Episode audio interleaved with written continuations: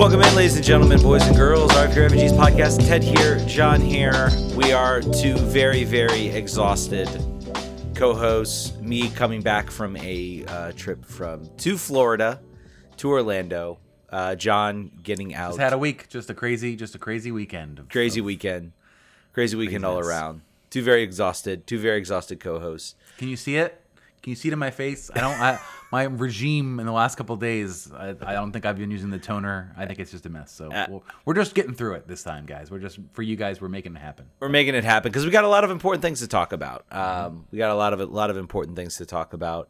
Uh, and I guess I, I don't know if we should just jump right into it or if we should. You know, usually I ask, "Hey, how's your weekend, John?" How'd it was go?" crazy. It was my anniversary, and other than that, it was other, it was crazy. Additionally, on top of that, so it was. Uh, you you had an interesting weekend. Yes, Uh, I did. and it is and it is relevant to the show for.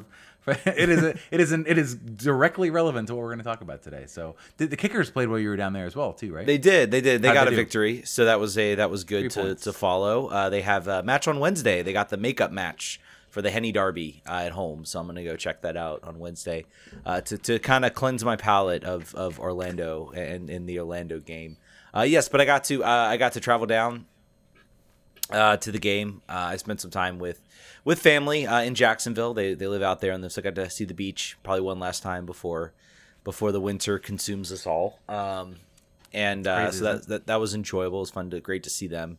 Uh, then of course went to Orlando. Saw um, saw my friend uh, my friend Josie uh, was my best man at my wedding. Uh, so it was good to see him and got to hang out at the game. Uh, it was a lot of fun. Uh, the the game itself, the so so getting in the stadium. Um, th- this place is in, in. I never really like. I always like thought like I went to Orlando. I, I never. I always like a kid like literally. I, I guess I always knew this.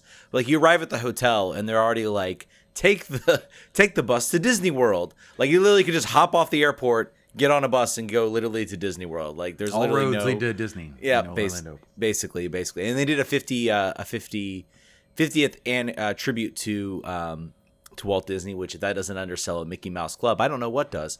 uh, but uh, but so the game the game happened. Uh, there was a lot of fans, a lot of fans traveled down. Uh, a lot, lot of, lot of, lot of fans traveled down. It was it was cool to see. Uh, they kind of stuff you into into a little corner. Uh, my dad and I tried to move to a side, maybe away from that, so we could kind of watch the game, kind of sit and relax. And uh, we got yelled at and said, "This is your section, go!" Even though there was no one there.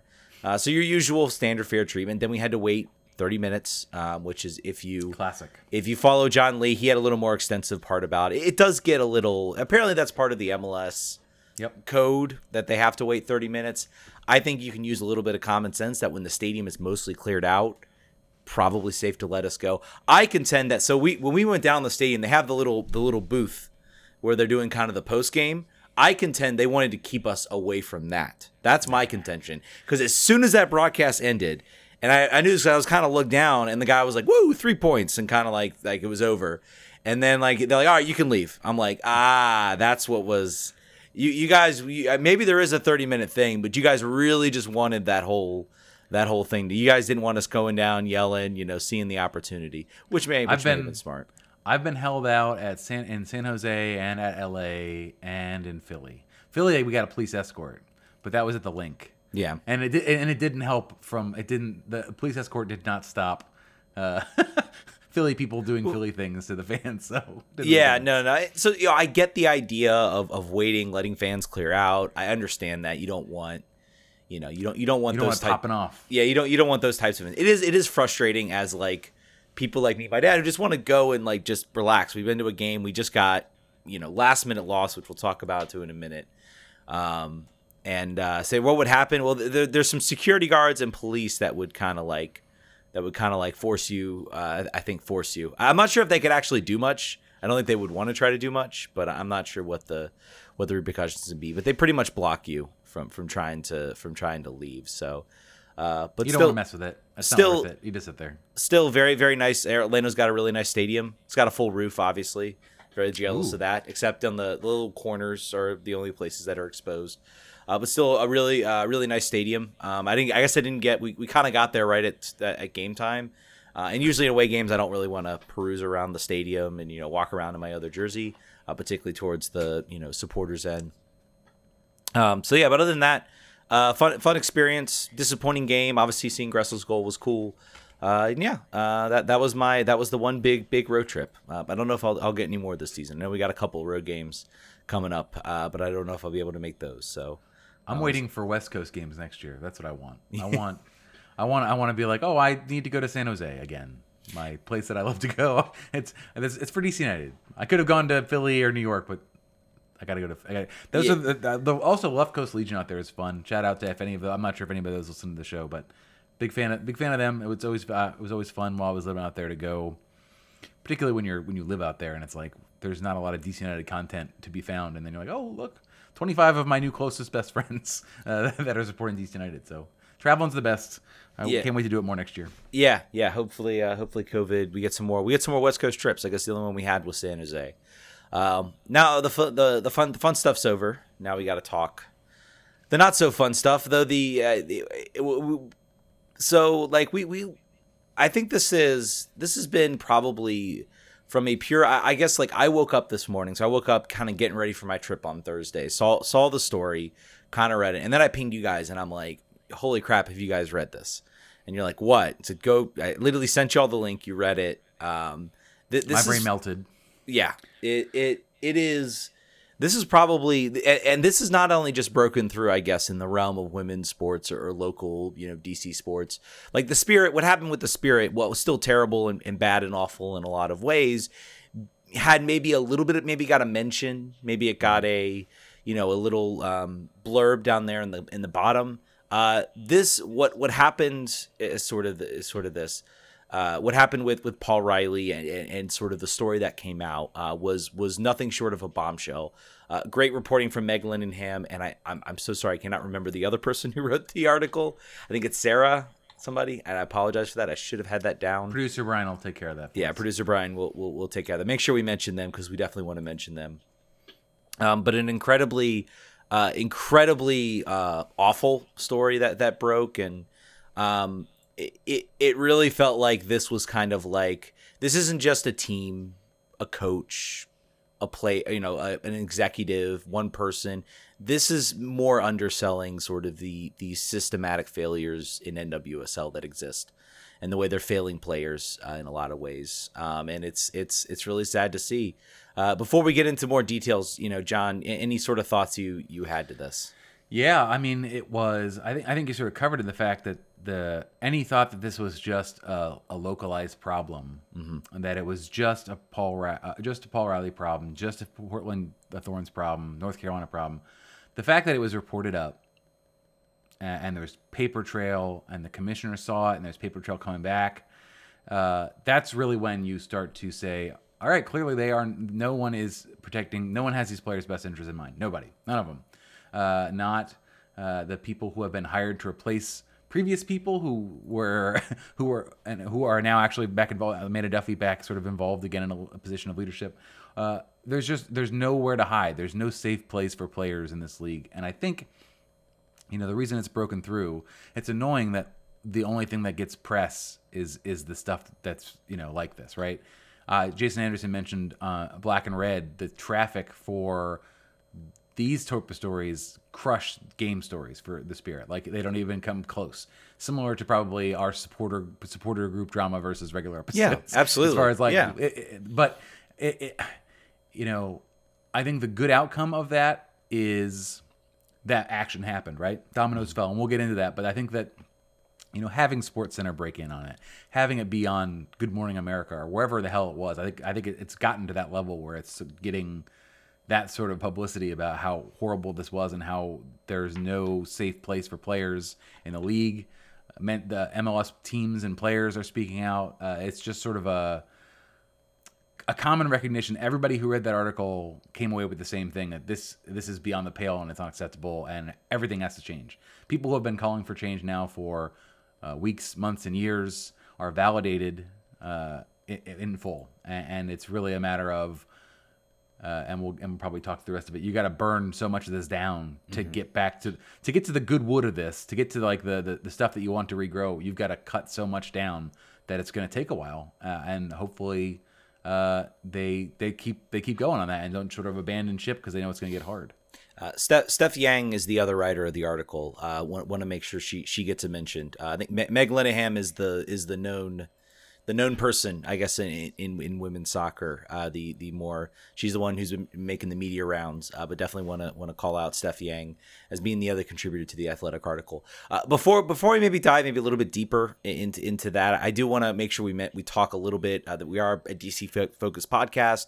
There still is the the issue with the spirit and I want to talk a little bit about how what happened here does this impact, you know, what we've been seeing as far as momentum, um, you know, or, or for the spirit that seemed to be kind of coming to to a to a head. Not that I think Meg Lin- Linehan or Steve Steph Yang should not have published art. They absolutely should have. They should have, you know, published yeah. their work and exposed their work. But we'll get into a little bit. I think, you know, maybe is this going to cause uh, kind of you know when you you got a house on fire and then suddenly the whole city catches on fire you suddenly attention gets diverted very quickly. Um, and so, uh, but let's let's talk about what happened with the spirit. Uh, so the investigation concluded. I believe that happened pretty much right after we finished recording last Monday. Yes, the day after. Yes. yes. Uh, spirit executives had uh, had knowledge of Burke's treatment uh, of players, did nothing. Uh, Best created a culture that discouraged players from reporting incidents. Uh, multiple sources also accused Baldwin of rage trading. Uh, and Baldwin gave, gave the classic, no, I definitely did not rage trade uh, Rose Lavelle and Mallory Pugh. Are you kidding me? um, which is the classic. Uh, I, I, think this is who you're talking about, and no, I didn't. And everybody's like, okay, so the, you definitely rage traded those players then. Um, so, I'm interested about about that before we move on. I'm I wish we I wish he was a reliable narrator right now because I am very interested in the the sentence that he said at the end, basically that we offered Rose whatever she was going to get paid at for Man City to stay, and she didn't want it. Now, right now, you can't take his word for anything. Uh, and if things are, if it, you know, Rose certainly experienced or at least witnessed all the things that mm-hmm. were going on when she left. So that it, may, it might not have been money. It may have just been get me out of here, please, as soon as possible. Um, but uh, that was interesting. I thought that was sort of as a throwaway line. That was an interesting comment for him to add in there. And I think it more undersells it. You know, it's not always about money. Sometimes, even staying here, it's like, no, this is clearly a toxic culture. You guys are, are, are fermenting this, and I want no part of it. Uh, and you know, you even talk. I mean, I, I, think this even brings up more questions. We talk about Mallory Pugh now making the national team, suddenly looking like a really talented player. Again, probably the culture and the situation at DC was just was not a healthy one. Um, I don't know if we talked about Larry Best and his. I think we did talk about that last week in his comments. Uh, so they have the the results of the investigation, um, as I've summed it up, is they are banned from league governance and they have 14 days to respond. So obviously tomorrow will be they have seven more days to respond. Um, of course, Michelle Michelle Kang coming out with an interview, saying all this. It did sort of feel like this was maybe we were. She puts out the statement, the, the results come out. What do we what do we make of this? Is this a is this a saying to the league, say, hey, sell this to Michelle Kang, or you guys are, are not going to be involved? Because I mean, you might say, well, you know, who needs to be involved in league governance? That matters a lot. Being mm-hmm. able to have a say in how your league is run when you own one of the teams, I particularly mean, when there's no commissioner uh, yeah. right now and no general counsel and everything everything else is on fire. Yeah, you'd want to be able to have a, a seat at the table. I think you know the other owners knew this already. Mm-hmm. The, the, reporting had gone around. There, it was reported basically that Steve Baldwin had emailed all the league owners to tell them that Michelle Kang was trying to to screw him basically. Uh, and Michelle Kang responded to that because she wasn't supposed to be CC'd. I think he accidentally CC'd her, which is funny. Just as a, a general office denizen, anytime you accidental CC, it's funny. Uh, but so that, I think the league knew this already. I think it was just a matter of timing. Uh, I, I, think she laid out what she how the thing, how she would make a change. She made a statement that uh, the money that will be needed to do these things I have, uh, and I'm ready to invest it. Uh, so, yeah, I don't I don't think as far as a, a further bearing on this, uh, I think it'll just matter if the rest of the league sees the other problems that are going on and say, all right, well, we can nip this one in the bud here easy, right? We can get rid of we can we can the findings came out, the coach is fired, the the the figurehead that's sort of making a lot of noise is currently banned and hasn't made a statement. It would just be easier if we just say, Steve, uh, the league has decided that you're no longer uh, best interest to be and the owner. I don't know if they have like a good conduct clause or whatever, like a lot of other leagues have. Uh, and then just say, yeah, give it to Michelle, get sell sell your shares to Michelle, and then we'll move on. and then I think that they will probably leave it. I think because they at that point they will say we have so many bigger fish to fry, uh, like you were talking about previous, uh, you know, before this. I'm not sure how much the NWSL is going to stay focused on.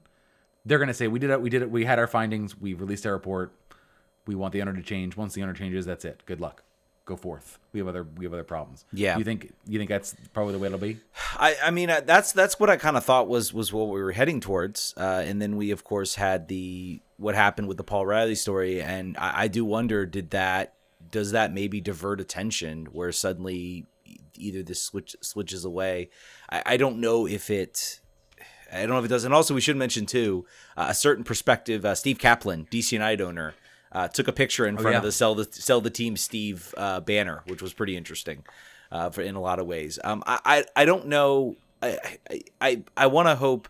My biggest thought with this is I, my concern was that this might like almost create like a distract distraction. Well, you know, where Steve Baldwin's like, look, it's all bad. So why are we being punished? You know, look, you know, our why aren't you know the Portland owners getting the same treatment? They enabled this person to to you know abuse for years. Two two teams have done this now, where they enabled this person. So that that is maybe one thought I have uh, about this because it seems like definitely, and, and we'll get in, we'll get into more of this a little bit because uh, a lot of people calling for for Gavin Wilkinson to be to be let go, uh, and I think they're right because there there's some clear enabling uh, that went on here. Uh, y- y- you don't you don't just have one person getting away with this. Uh, you have people that sort of allow this to happen. Uh, that do not take allegations seriously, that kind of brush it under the rug, that kind of you know sever- separate somebody from a contract or dismiss them, but don't don't really say why. Oh, they're pursuing other interests. Uh, Did you that- see Merritt Paulson's statement along those same lines that came out today? I, I did not see his statement. So, I uh, I mean, it's the it's the, every day there's a new statement, right? So many people have screwed up. It is basically like notes app apocalypse. Yeah. Like everybody everybody has got something to say about uh, how they've screwed up and and how they need to get better. Uh, but Merritt Paulson basically was like, "Yeah, we did. We we only had one complaint. We fielded the complaint. We saw it have merit, and we got we got rid of him. Uh, the mistake we made was not saying that and and, and letting him have that out." Uh, and then he was basically like, "I'm sorry, we shouldn't have done that." Unfortunately, uh, it enabled him to get another job. Yep. Uh, and so, uh, somebody somebody else tweeted about this too. Like, they said the way this league has handled these issues in the past was so slow and deliberative. The book on Paul Riley must have been so heavy and so clear that they had no fear of being sued because they fired his ass. They banned him from any uh, contact with the league. They banned him. Uh, the uh, USSF banned him. He can't go in any facility with any player uh, for the foreseeable future. So look how Richie Burke got handled, and look how Paul Riley got han- handled. Handled. So that so that was uh, obvious that the team knew. They went through a thing. The league knew. All of those things were just certain, and they just didn't. They just didn't see the light of day. And then they did, and then like, whoop, let's move. Uh, so yeah, I wonder how many other things there are like that with a league that has consistently sort of kept the kept the findings of their reports close to their vest. Even the even the spirit. Uh, I, I mean, example. in in the case of Paul Riley, I mean, this extended well beyond NWSL. This extended to to to the the WPS, to I think a, a, an amateur team. I think he ran with the with the uh, with in Rhode Island. I mean, this is something that has extended far beyond um, far beyond uh, the the just NWSL. Uh, this is a systemic issue that exists. Um, I think in in in in women's soccer in general, uh, and we've had uh, issues like this in the past. Dan Borislow, uh, I, I even I remember that someone even even wrote. I, I think in Holly Clin- uh, Molly Holly Clin- uh, Clancy's article, uh, there was a uh, there was a there was a piece that was about how uh, Dan Borislow wanted the players to call him Daddy.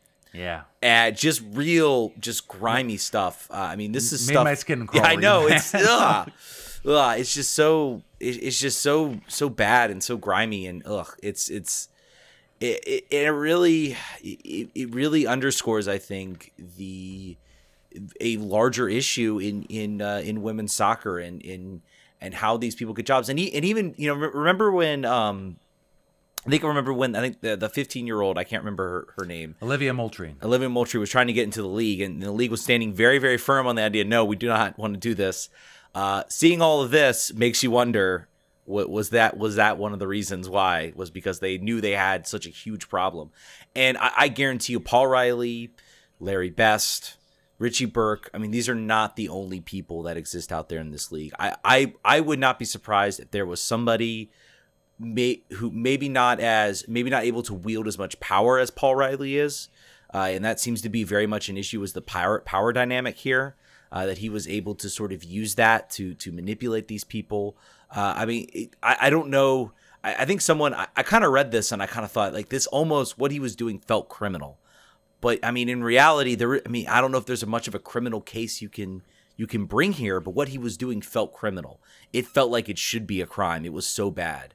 Um, and I, I remember I, I think I was listening to uh, to another podcast say, well, you know, I don't think there's anything illegal he actually did here, and I'm like, there has to be. Some of this has some of this just feels so bad and so just utterly disgusting that you almost feel it has to be illegal. But honestly, he's probably right, and you know, he he gets to. Uh, considering the, the house he has and the amount of money he's made over the years, uh, maybe he's hurt a little bit financially, but he'll continue to, to be financially, uh, you know, financial financially fine. I think for for year for years to come. Yeah, and and, and you know what's the, that's not all that happened, right? I think there's also some other elements we want to make sure. Uh, there were no spirit, there were no NWSL games. Uh, yeah, this, this week. Mm-hmm. So uh, that that uh, I think it sounds like the players wanted to do this. They got in contact with the league and they came to an agreement that there would be no games this weekend. I think the league also knew that. I'm not sure if the NWSLPA like told them we're not going on the field, so y'all can figure it out, or if it was actually sort of a, a reached upon conclusion. Uh, but very soon after that, I think maybe was it one day? I don't have the timeline here, but uh, Lisa Baird resigns as the commissioner. Uh, and I, I think you have here the, the the language. The NWSL Board of Governors today announced after the after her firing or resignation, rather, not her firing. Also, the general counsel of NWSL also stepped away. The one uh, I don't have her name in front of me, but she was criticized for the transgender policy that she put together at the beginning of the year as well. So there's man, it has been a year of chaos. For the first year that we've covered NWSL, the number of people who have been fired, the number of like off the field stuff that has just con- perpetually hammered uh, teams in the league is just insane. I thought MLS was crazy. This is worse, but go. I just want the, the so the solution basically in the short term is that they're going to appoint a executive committee to oversee the league's front office operations, including Amanda Duffy, who works at the Orlando Pride, who was formerly the commissioner before uh, before Lisa Baird came over, Angie Long, and Sophie Sauvage from uh, OL Reign, and they're going to look once again for a new commissioner uh, one year after this one. It, and, and, you know there there are a lot of people that did bring up uh, some some points. Obviously, um, Kaiya McCullough brought up some good points that this is still uh, very much leaving out. I think in a lot of these leadership roles, leaving out um, you know people of color to actually be leader leaders in uh, in in in the league office and in the in the uh, you know on the on the sidelines as well for this. So and the, these are people that have led this uh, from day one uh, and, and been real leaders in, in how all this has happened. So.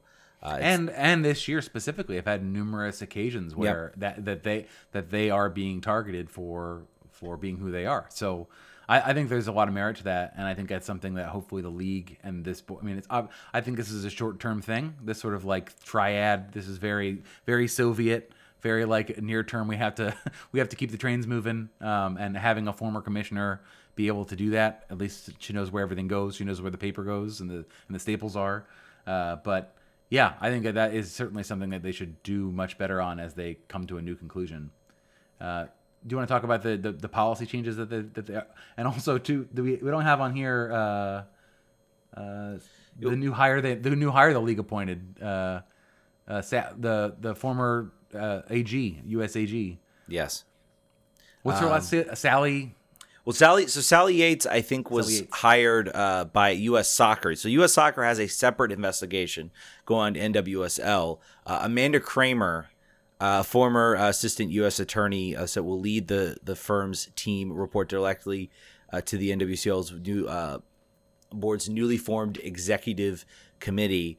So there's very different. Sally Yates also has been, I think, a U.S.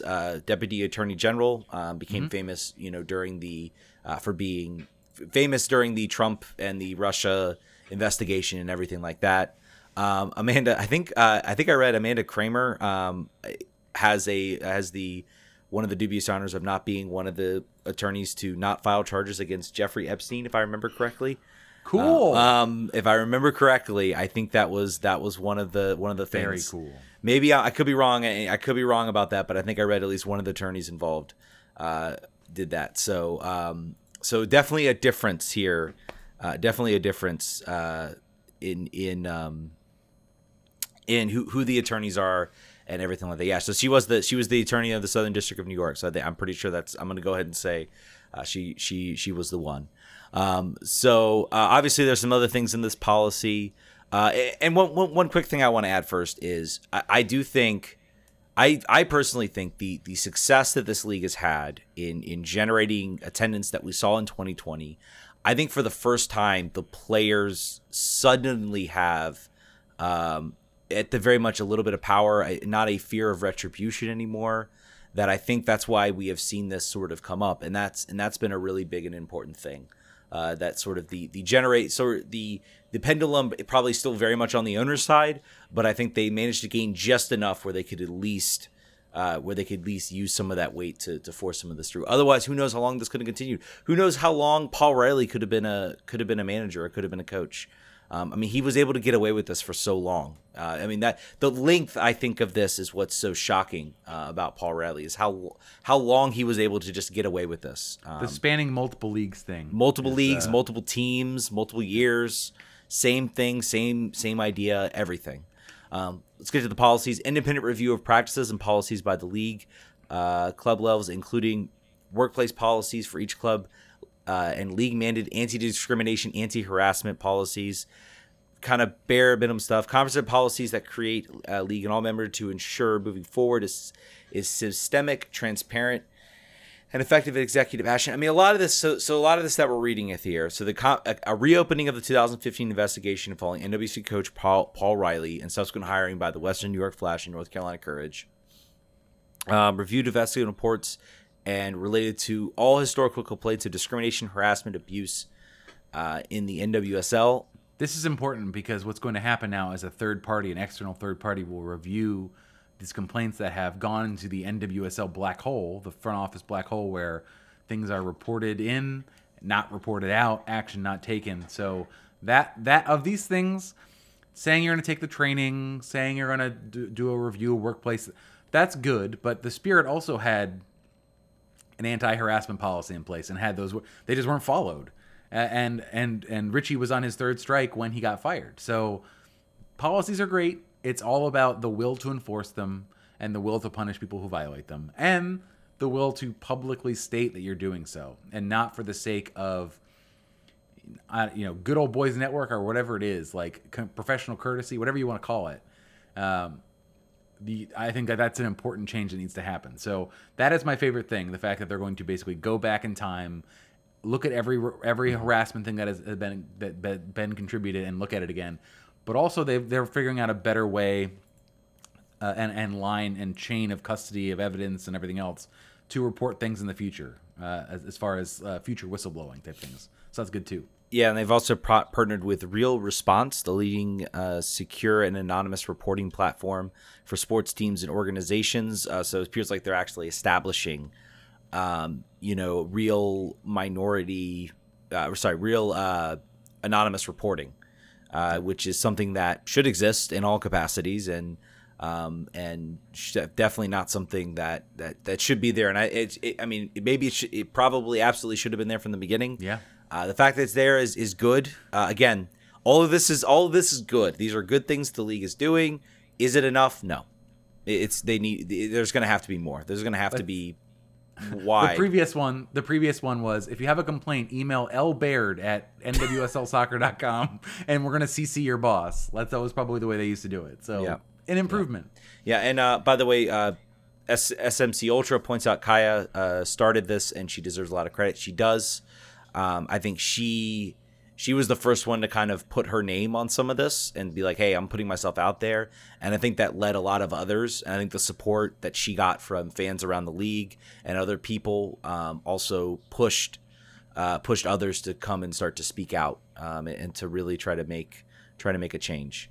Um, and, and I don't want and I don't want to valorize uh, Alex Morgan for doing too much, But I do think the fact that someone who has a lot uh, of clout uh, and, and, really uh, and sort of her having the the email receipts and providing sort of using her star power to uh, direct things in the right way and to sort of say like uh, I think that helps. I think that helped take it the next step. Like obviously her name being in the story, but also being like, not only did you know, here's the response you sent us and how tone deaf it was. I think that might have been the nail in the coffin for Lisa Baird, honestly. Yeah, I think that was it. That was that was the final. That was the final. That was the final straw.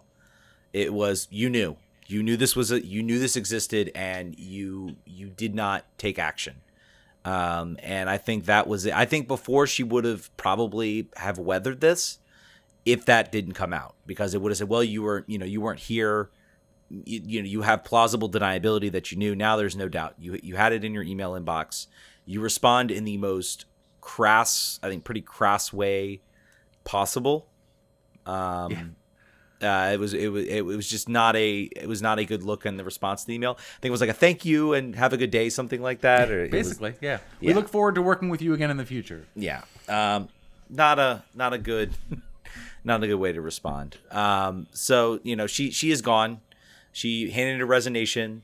Uh, probably was I'm sure she saw the writing on the wall, or she was quietly told either resign or we'll fire you. One of the two. How do you want this to go down? She they chose the res- resignation now the question is what happens from here? Uh, there are people that say burn it all down fold the league.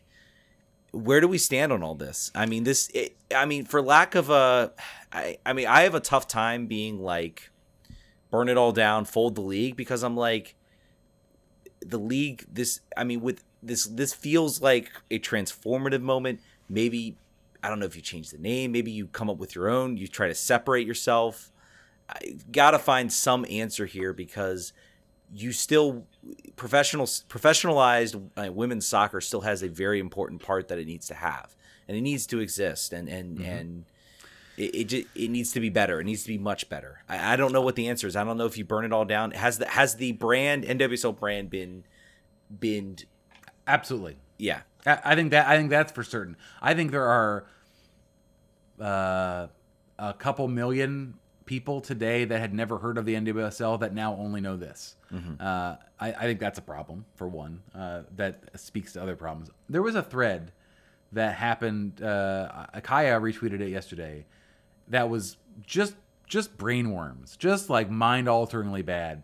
Uh, it was about the fact that uh, they shouldn't have published this story because it could hurt the league and it, it really hurts North Carolina Courage. And they could have waited until after the game happened and that sort of changed my mind about the the folding thing. So I, it, granted, the, the league folding would hurt the players. Yes, I without a doubt, their livelihoods would be altered, uh, and, and something would need to to fall through.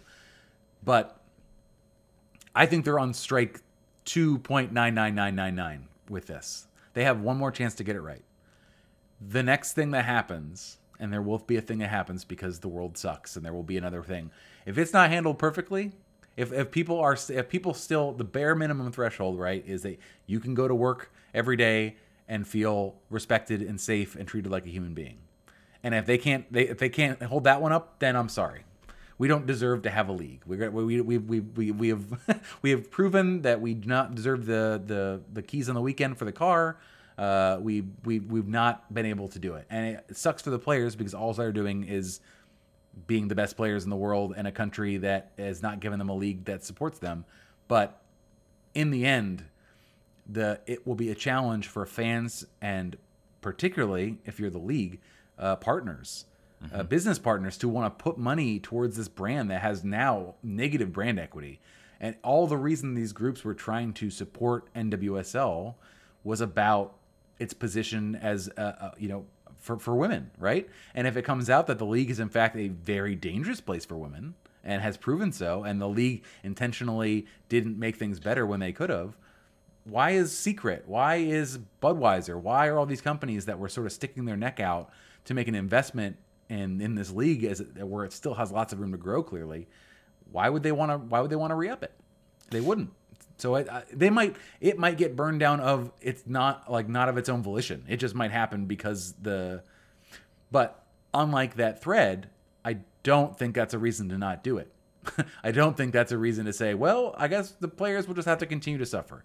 I, I guess I guess we'll just have to. I, I wouldn't want to, you know, mess up my Saturday. So maybe they should just take it on the chin. It, it, was infuriating. I'm. I don't know if you've seen it or not. Go to Kaiya's Twitter. Uh, it was a couple. It was maybe like two or three days ago.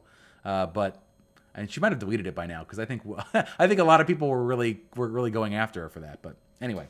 Yeah, it's it's saying that saying that you know oh, well you know it, it hurts the league. I'm sorry, that's not if if if the if preserving the league is preserving people like Paul Riley, uh, then then I'll take burning down the league any any day of the week, uh, because you, you don't want to be thinking about Paul Riley. You want to be thinking about the next what. How do we avoid the next Paul Riley? How do mm-hmm. we avoid the next Richie Burke? How do we avoid the next Larry Best? How do we avoid you know the next person that comes into this because they you know they they because they this is what they want to do and and and they act in this way and and they treat these players like that um, and if that requires you know if the league can can't be trusted uh, then the NWSL the PA and honestly the NWSL PA should be the ones guiding this they should be the ones telling us yes we want to continue playing this playing in this league or not if they're like nope we we, we, we do not feel that NWSL has done enough then burn it all down done. Move on. There, there, there is NWSL has at the very least shown that y- you can, you can have a successful on the outside. Certainly not about what's going on the inside. You can have a successful women's soccer product. People want to watch. People want to go enjoy. Right now, it is not working for the players, and it needs to work for the players. Mm-hmm. Um, I, you know, I a lot of people have said, you know, don't you know rely on NWSL. I hope USL, which by the way announced a a, uh, a second division women's league.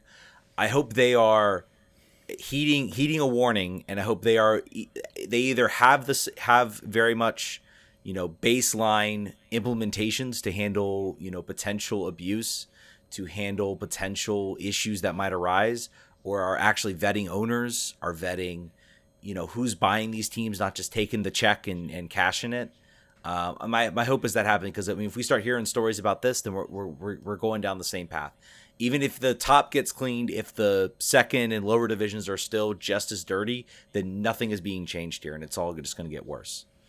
So, um, well, yeah. Uh, coming from coming from two straight white men, I think that there's a common thread here about all these scenarios that cause the problems. As far as if you're if you're in a scenario if you're in a situation with the sexual with a sexual power dynamic apparently apparently men in soccer cannot help themselves at least in nwsl they, mm-hmm. they appear to be unable to do so. You know there are work relationships that exist in offices and all over the place. It happens. It certainly it seems to be not as pervasive as it is in nwsl from a from a raw numbers perspective. Uh, but maybe that should be a consideration as you know everyone has been talking about we need to hire more women i think even as a public safety issue at this point yeah clear clearly in nwsl that may be a thing to address because this is uh, uh, this, the numbers do not lie. The statistics here are are, are troubling uh, for what for whatever reason why uh, you know other other other bosses in other places can can manage to to treat women with dignity and not and understand that relationships and power dynamics or power dynamics preclude fair relationships. But apparently they they can, don't get the memo here. Anyway, we're, we're spinning our wheels on that, but it is. Uh, it's got it's got to be fixed, and if it doesn't, yeah. if it doesn't get fixed, then the league needs to to cease. Yeah. So it, I think it's going to be. I mean, I question whether we'll even see a, a season continue. I mean, I, I think looks like games are on for now. Uh, yeah, Wednesday. But, yeah, the, Wednesday. The, the, Spirit will play up in, in Philly for the Carly Lloyd going away game uh, for at Gotham, as, as, of right now, anyway, until that changes. And you know, I, th- I think it's going to be a question of what's what's you know, I think the next few months are gonna are going are going to be key to seeing what happens and, and how this league if this league continues. I mean, I think if this if the season ends this year, I think I think you you you can start marking uh, marking the death of the league. You can start counting down uh, if they if they suspend the whole season this season. I think that. I mean, that it's would... a good point too. If you look at the fact that they had uh, just a, a, week's worth of games wiped uh, in a in a very tight competitive yep. league, like from a just a, from a competitive competitiveness perspective I mean, the Spirit have had two 3-0 forfeits, so yep. that's that's an unusual thing to happen in a in a season. Uh, so in a season where all these things are happening, you're right that you got to look out for uh, what is going to happen the rest of the year. What kind of what kind of how can they land this plane right now? Yeah, I hope they can uh, yeah. because you know, that's what the fans want to see. They'd like to see the games. It's just a matter of can it be done in a way that players feel confident and want to want to go out there and, and risk their livelihoods for a league that is not protecting them or coaches that are assaulting them. Yeah, and it's just, I mean, I just I think about where we started at the beginning of the year, and John, you and I, we you know we we wanted we were so excited to cover this team. Um, Yep. And, and the media and everything has been so open, so it, it just makes me sick that you know we're sitting here in September and we're seeing what's happening uh, with with the with the league, with teams, with everything that's been going on so far. Uh, it's just it's just it's just been terrible. Um, and it's you're right. It's all straight white men that are that are the perpetrators in all of this. Um, yeah. So it's it's yeah. Uh, I I I do. I, my question is going to be: They're looking. They're they're doing a worldwide search for a commissioner. Who would want this? Who would want this this job at this point? I think is going to be another question. Um, who who? I think a reformer has an opportunity here. Yeah. No, absolutely. Right? I mean, this this would be a huge huge opportunity. So it's got to be somebody who who, who can be ambitious um, and and who can think that they can actually enact change. Um, and my hope is it's not if it's another straight white male, then what are we doing here? So Commissioners too are, are challenged because they're they're essentially employees of the owners. yeah, So they can only be as you know forward thinking or or change oriented as the as the owners allow them to be. That's that's that is why that's a poison chalice. That's why maybe it's a job you wouldn't want, right? Because you don't have un, like unilateral authority to just dictate things. You've got to count on owners. You know, one of whom is not allowed to be in the room right now because Yeah. he's run his team so poorly. So I don't know. You maybe maybe nobody wants this job. I, I don't I don't want it. I have taken my hat out of the ring for commissioner. I'm not I am not applying. All right. Uh, I guess uh, it feels weird to, to segue, but I guess we'll, we'll do it. We will touch a little bit on the on the DC United game, uh, but let, us talk about it. DC United falling two one, last minute goal from Daryl Dike uh, over Orlando. Um, a, a game. So I, I think they're kind of they're two. They're a couple of main things. First of all, DC United getting off to a to a fast start, uh, an excellent excellent goal uh, from uh, from from Julian Gressel. Second goal, second straight goal he scored. Hasn't scored for DC at all, and then gets two He's goals. on fire now. He's he's he's like, really- from now on. He is he has almost stepped into the conversation of being like the team MVP at this point. Yep. Um, you know, I, I think we all we all we all have have put you know Ola Kamara up on a up on a pedestal, but just his influence on the game and, and how he's really grown uh, this season has has been really uh, incredible to watch. Uh, the rest of the game, I thought there were a couple. Um, uh, oh, sorry, we can't forget the midweek win. Did we? We did not talk about that, did we? We Uh, haven't no. talked about it. I don't think we have. I, I got so caught up in this. Uh, our producers reminding us that we have not talked about the midweek win. Let's let's let's briefly touch on that. Uh, DC United winning winning uh, three one no three nothing Four two, four two, four no no no it wasn't that John. seven three. Oh, guys, sorry. This feels like forever ago. You got to bear with it, bear bear with us here a little bit. It was three one uh, over over Minnesota. Uh, penalty from Ola Kamara, goal from Julian Gressel, uh, goal from Junior Moreno, uh, DiBiase uh, coming in off the off the free kick. Uh, let's talk. First, of all I would say this game is yes, Minnesota without Reynoso. Uh, I thought this was a dominant performance. Yep. They play like this against a team like Nashville, a team like uh, New England coming up. They stand a good chance to pick up three points in both those games. Um, so I, that was just a dominant performance. Obviously, Ola Kamara getting the penalty goal, gets a penalty saved. Finally, his the streak of his uh, impenetrability has he. So I feel like taking two penalties in any game is a challenge. I almost wouldn't let him do that. Obviously, he's not going to get off the spot. Yeah. But second penalties are always always a challenge because the, the the goalkeeper from Minnesota was finally like, I could just wait. I could just wait. He's gonna he's gonna do his hesitation. I could just wait, and then he and then he pushes the ball maybe six feet uh, left of the middle, not really putting Yeah. it towards the corner. He hasn't had to really. Ba- basically, every time he's been able to draw first movement and just push it away from uh, the diving goalkeeper. Finally, he uh, he caught up a little bit to it. Yeah, well, I think so. Um, so there was one moment I forget. I think it was I forget which game where he got two penalties and he made both, and the same thing happened. First one, keeper dived, he just rolled it to the left. Then the keeper didn't dive, but I think he put he was able to get underneath it a little bit better and put some more pace on it. That even though the keeper guessed the direct way, it was out of his reach. I think it was yeah. the uh, the the Chicago game, if I remember correctly. Um, so I mean that still could something that could uh, potentially happen. Uh, but I thought his uh, again, it was just this this was this game was over. This game wasn't close, even when it was two one. The only thing I was nervous about was like some fluky, you know, breakaway goal. Uh, but other than that, I knew uh, that you know the team had plenty of chances. Uh, Robertha, I think, at least had a couple. Uh, just just an absolutely uh, dominating performance from DC. Uh, I don't think there's much call off for offside. Uh, yeah, yeah. Uh, I would say things to, to point out that uh, Junior Moreno scoring his first goal for the team is funny on a deflection. Uh, his behavior after the goal, he was sort of just like, I don't know what to do with my hands. I don't. I've I don't really do this very often.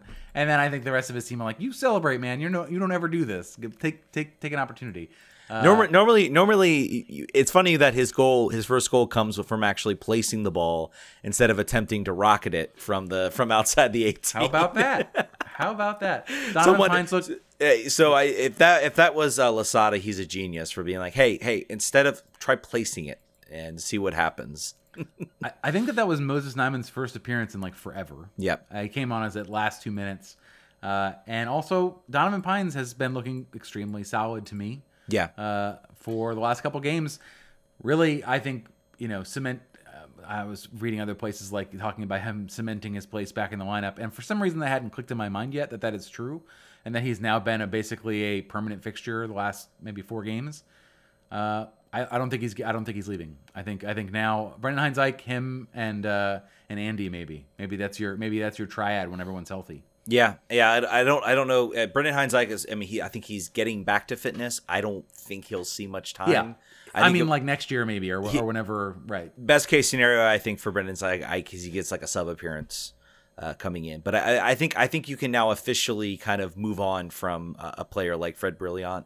I think DC now finally can do that. Uh, Pines, all the tools are there. You see all the physical tools, the the tackling, the timing on the tackling. He had a couple uh, just really, really timely tackles in this game against Orlando that really kept this team uh, that kept this team in this game uh, for a long time. Really, sort of not not really giving Orlando a lot of good, really good, solid looks um, in this game. So I think he had maybe one moment towards the end of the game in Orlando where I thought maybe he got turned a little bit.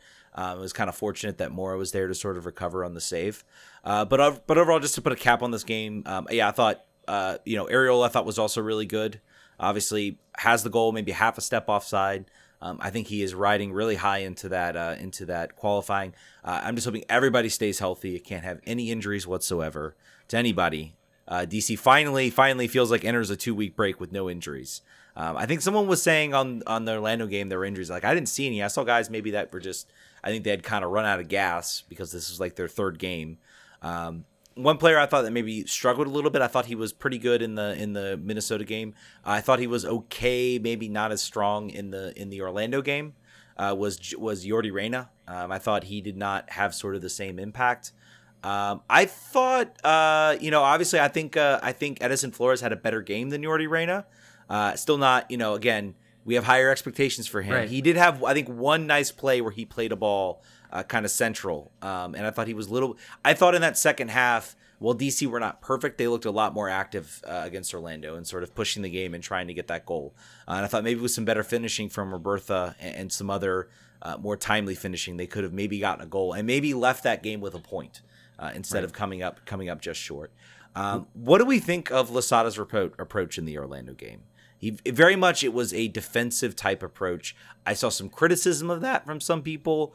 Um, I am it almost not worked. Yeah, it almost worked. It did really almost work, and I guess. He, so I, I wanted to do some math. Like I really wanted to do some math of like, because this team has like more wins than anybody else, but also more losses than anybody right. else. well, that was as advertised, right? Like that's yeah. what we were told. Yeah. If you ain't first, you're last with the Hernan Losada, yeah. and by last I mean you lost. Most so, most most losses among the playoff teams right now. Like for for a record, like uh, Atlanta are 10 9 and 9 right now and we are 12 12 and 4. So uh, just just an unbelievable amount of losses. Uh, looks like we have uh, Eric on the line who wants to to call and kind of rest this D- DC segment. So go ahead, Eric. Uh, welcome to the show. You want to talk about Pines and Reyna, so shoot. Uh, yeah, yeah. So so I feel like uh, my feelings on Pines uh, this season have been he makes like one very bad mistake a game, sometimes more than one, but but usually it's like one very bad. Like, oh, oh, oh, heavens to Betsy! Oh, I cannot believe this has just happened. This is very embarrassing. Oh, geez, I've been here talking to my friend about how much I like Donovan Pines, and here he goes doing this one thing again. And then like he makes like two to four just amazing tackles, and you're like, he can't possibly get there. He can't. The guy's running too fast. He's too far ahead of him. The ball's out of reach. And then the leg comes out. And it's just like that leg is like six feet long. And yep. he just makes the tackle. And it's insane. So I, I, I, I do see both sides there, but I think that the pros of Pines outweigh the cons. Uh, for me, at least, and I, I completely understand the other side of the argument, um, but just for me, at least, I think that the pros very much outweigh the cons. Um, then briefly about uh, Yordy Reyna. Um, I think he looked spectacular. Not spectacular. I think he looked much better in the uh, Minnesota game, uh, mostly because, and I think that you really don't. You really only notice he's not. You, you, you don't notice how much he's doing for the team until he's not there. Like Kevin Paredes on that left side, just able to create mayhem which is what I feel Yordy like thrives in, is the ability to take these like like like right now all of our front right all of the front line um, and and the wings for the most part thrive in this incredibly high pace. Like if you guys uh, pay close attention to the Minnesota game, like the just the one touch passes just were insane. Like people were. Uh, uh, I can't, I can't, like the number of times where it was like, oh, okay, Reyna's got the ball, and then like two seconds later, five of our players have touched it, and it's all the way over to Lake Gressel um, on the right hand side. And he's like looking for a cross. He's looking for runners in the box.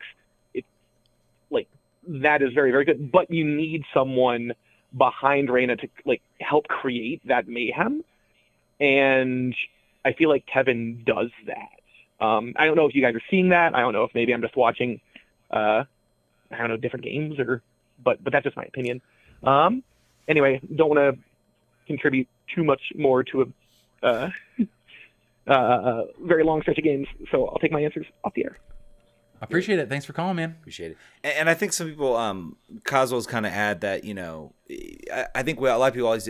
I'm a big fan of Pine's high ceiling, but he's good for one major blunder a game that hasn't gone away. I will say that he has moments, he has games, and I think his blunders get kind of amplified. And then the games where he doesn't, he kind of you don't talk about it too much. He still is very much error prone. That still hasn't gone away. Uh, but I think this season has been a major step that it's less of an issue that keeps him on the bench.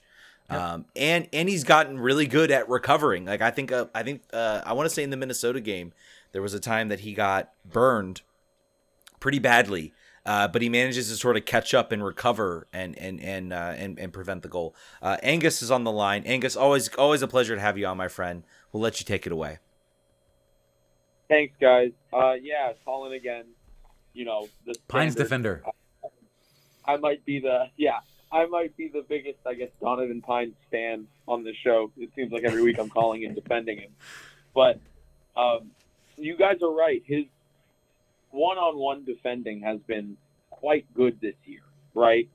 You talk about who we lined up against Orlando, and Donovan Pines was not the worst defender we played. Um, granted, Tony Alfaro wasn't bad either, but you know, getting a yellow card 17 minutes into a 90-minute game isn't always great, um, especially when you're with when you just come off a uh, well, he wasn't injured. Remember, he was sitting out for a yellow card suspension on Wednesday. Um, he so, came off injured you know, in the in the Orlando game, correct? No, he came. They just subbed him off because okay. he was he was recklessly he, he was he was making some more reckless tackles. That's what got him the yellow in the first place. I believe he gave, almost gave up.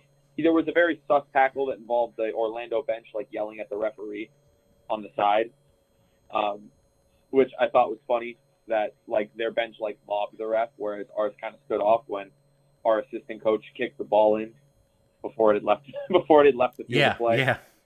Um, but it's just weird, you know. Talk about weird things to happen in a soccer game. You could have filled out a bingo sheet during this one. Um, but I think some has to be jotted up to Losada's system as well.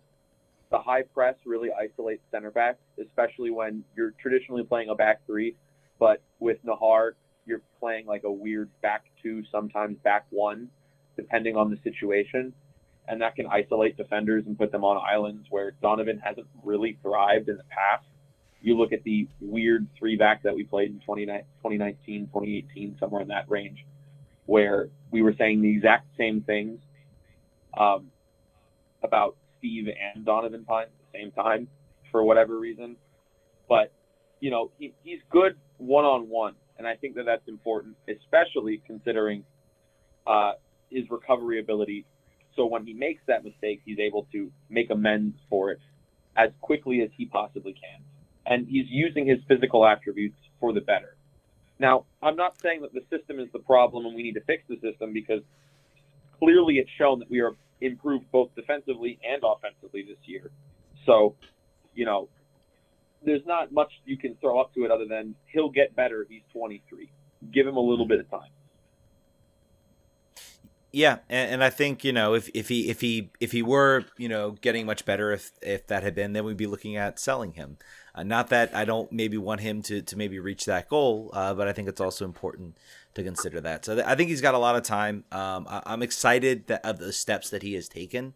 Um, I'm excited for what the system brings, and I, and I think you raise a good point. Uh, I- think DC's gotten better at playing in this system. I think lately they've been able to sort of you know navigate some draws against some teams, maybe not just drop so many games. Um, and I think it's going to be important to next season to how can we grow that? How can we continue to sort of grow? Because we've watched this team, you know, several times, and I almost get PTSD when I think about now next year we're going to be better, and I'm like, but that's what I said so many years, and it never happened. So I'm having to I'm having to catch myself a bit on, on coming out with the the sort of like on the road we're trying to win vibe. Maybe maybe not. Maybe maybe uh, let's say against teams that are above us in this in the in the in the standings. Let's just go for the draw. Let's try the Orlando method. Have that tool in the bag. We don't want to at the end of the year be the team with one draw or two draws somehow and and a whole bunch of points lost from a winning position due to not being able to do game management. I think there's a middle position. Clearly, the goal for Hernan was to not be Ben Olsen and to not have and not to have that vibe follow him, and he didn't really care about what that meant from a results perspective as much, as long as it was. Uh, he promised a change and he delivered a change, but uh, I think you know I'd like to have that club in the bag too uh, next year, Yeah. or maybe even later this year.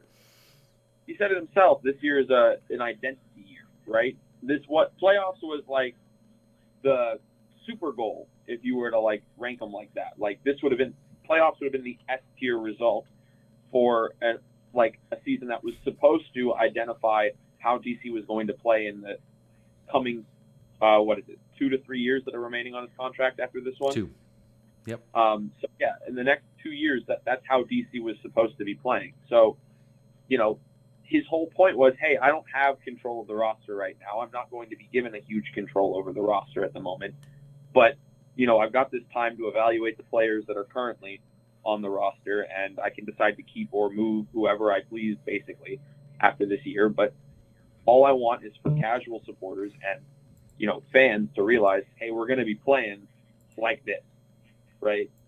So now he's able to say, "Oh, playoffs are in reach. Let's try to like batten down some hatches and secure that."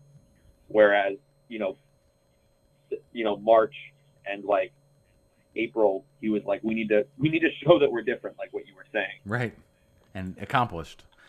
Uh, Right. we did that. yeah and, and i think i think you I, I- I think right now i think playoffs is an expectation for this season uh, it'd be disappointing if we didn't That wouldn't be it was a failure I mean- what was it good for I'd be very disappointed if we didn't make the playoffs. I think everybody would be because we see how talented this roster actually is. Um, it being effectively the same roster, and I, I, you know, Taylor Twellman tweeted out yesterday about how great Montreal has been, and it's like, well, DC did a very similar thing, and nobody's talking about them. In the same vein that nobody's talking about Montreal, don't get me wrong, but you know, it's there's a there's been a great shift in like playing and quality of play in MLS this year. It, it's been really fun to watch. Yeah, I would agree. All right, Angus, man. Thanks, Thanks, for man. calling. Yeah, have a good one, guys. You too. I think uh, you know I'm I'm rarely one to be. Uh, you got to give it to Montreal, uh, but they did lose their manager like uh, five seconds before the season started. So uh, as far as like overcoming expectations, I think they did a little bit even better than we did. If you look, I forget who posted it. Somebody posted sort of like the preseason. I think it was probably it was Angus. I think or was it was the Angus or DCU soccer I think it was MLS. yeah, it's posted sort of everybody except for Charlie Davies having us at ninth, everybody else having us like thirteenth or fourteenth. Uh, so yeah, I mean we we we've confounded expectations too, but I think Montreal maybe even a little bit more based on where they found themselves right before the season. Either way, we're happy. Either Yeah. way, we're making progress. Yeah, we're making progress, and you know, I think I think there are going to be a lot of discussions uh, that I think we're, we're going to have as a team, as as as fans about what you know, how can this team actually do better next season? Um, right now, I mean, they they control their own destiny for the playoffs. Uh, they do have a very tough, uh, a, a a very favorable schedule coming up. Uh, I do want to highlight. Uh, obviously, we have uh, we have the uh, home against Nashville, home against New England, two very very tough home games. Yep. Uh, so and Better home than on the road for those two games, though. be- better at home, better at home than on the road. Absolutely, still very very tough. Uh, I I could see them if they drop uh, either of those games. I suddenly am because of how tight things are, start to get a little nervous. Um, and then of course you have road against uh, New York. That'll be another tough game.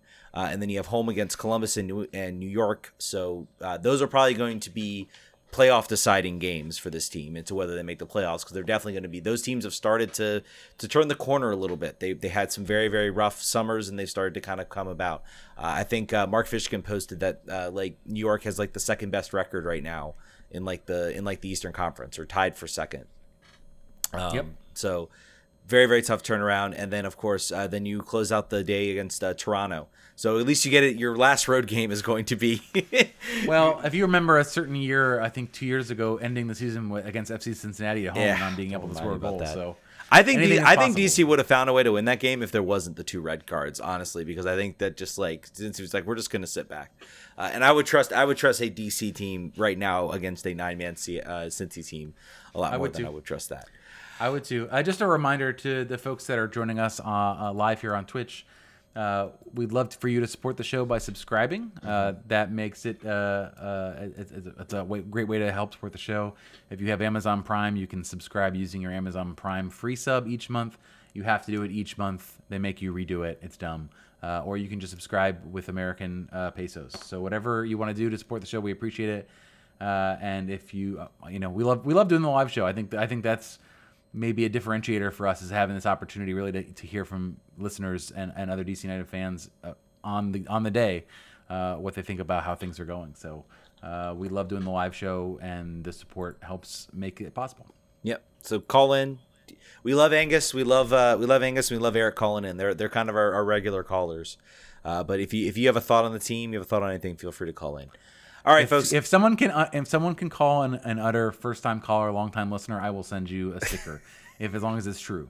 So that's a, a challenge to you guys. Free sticker, if you can do that.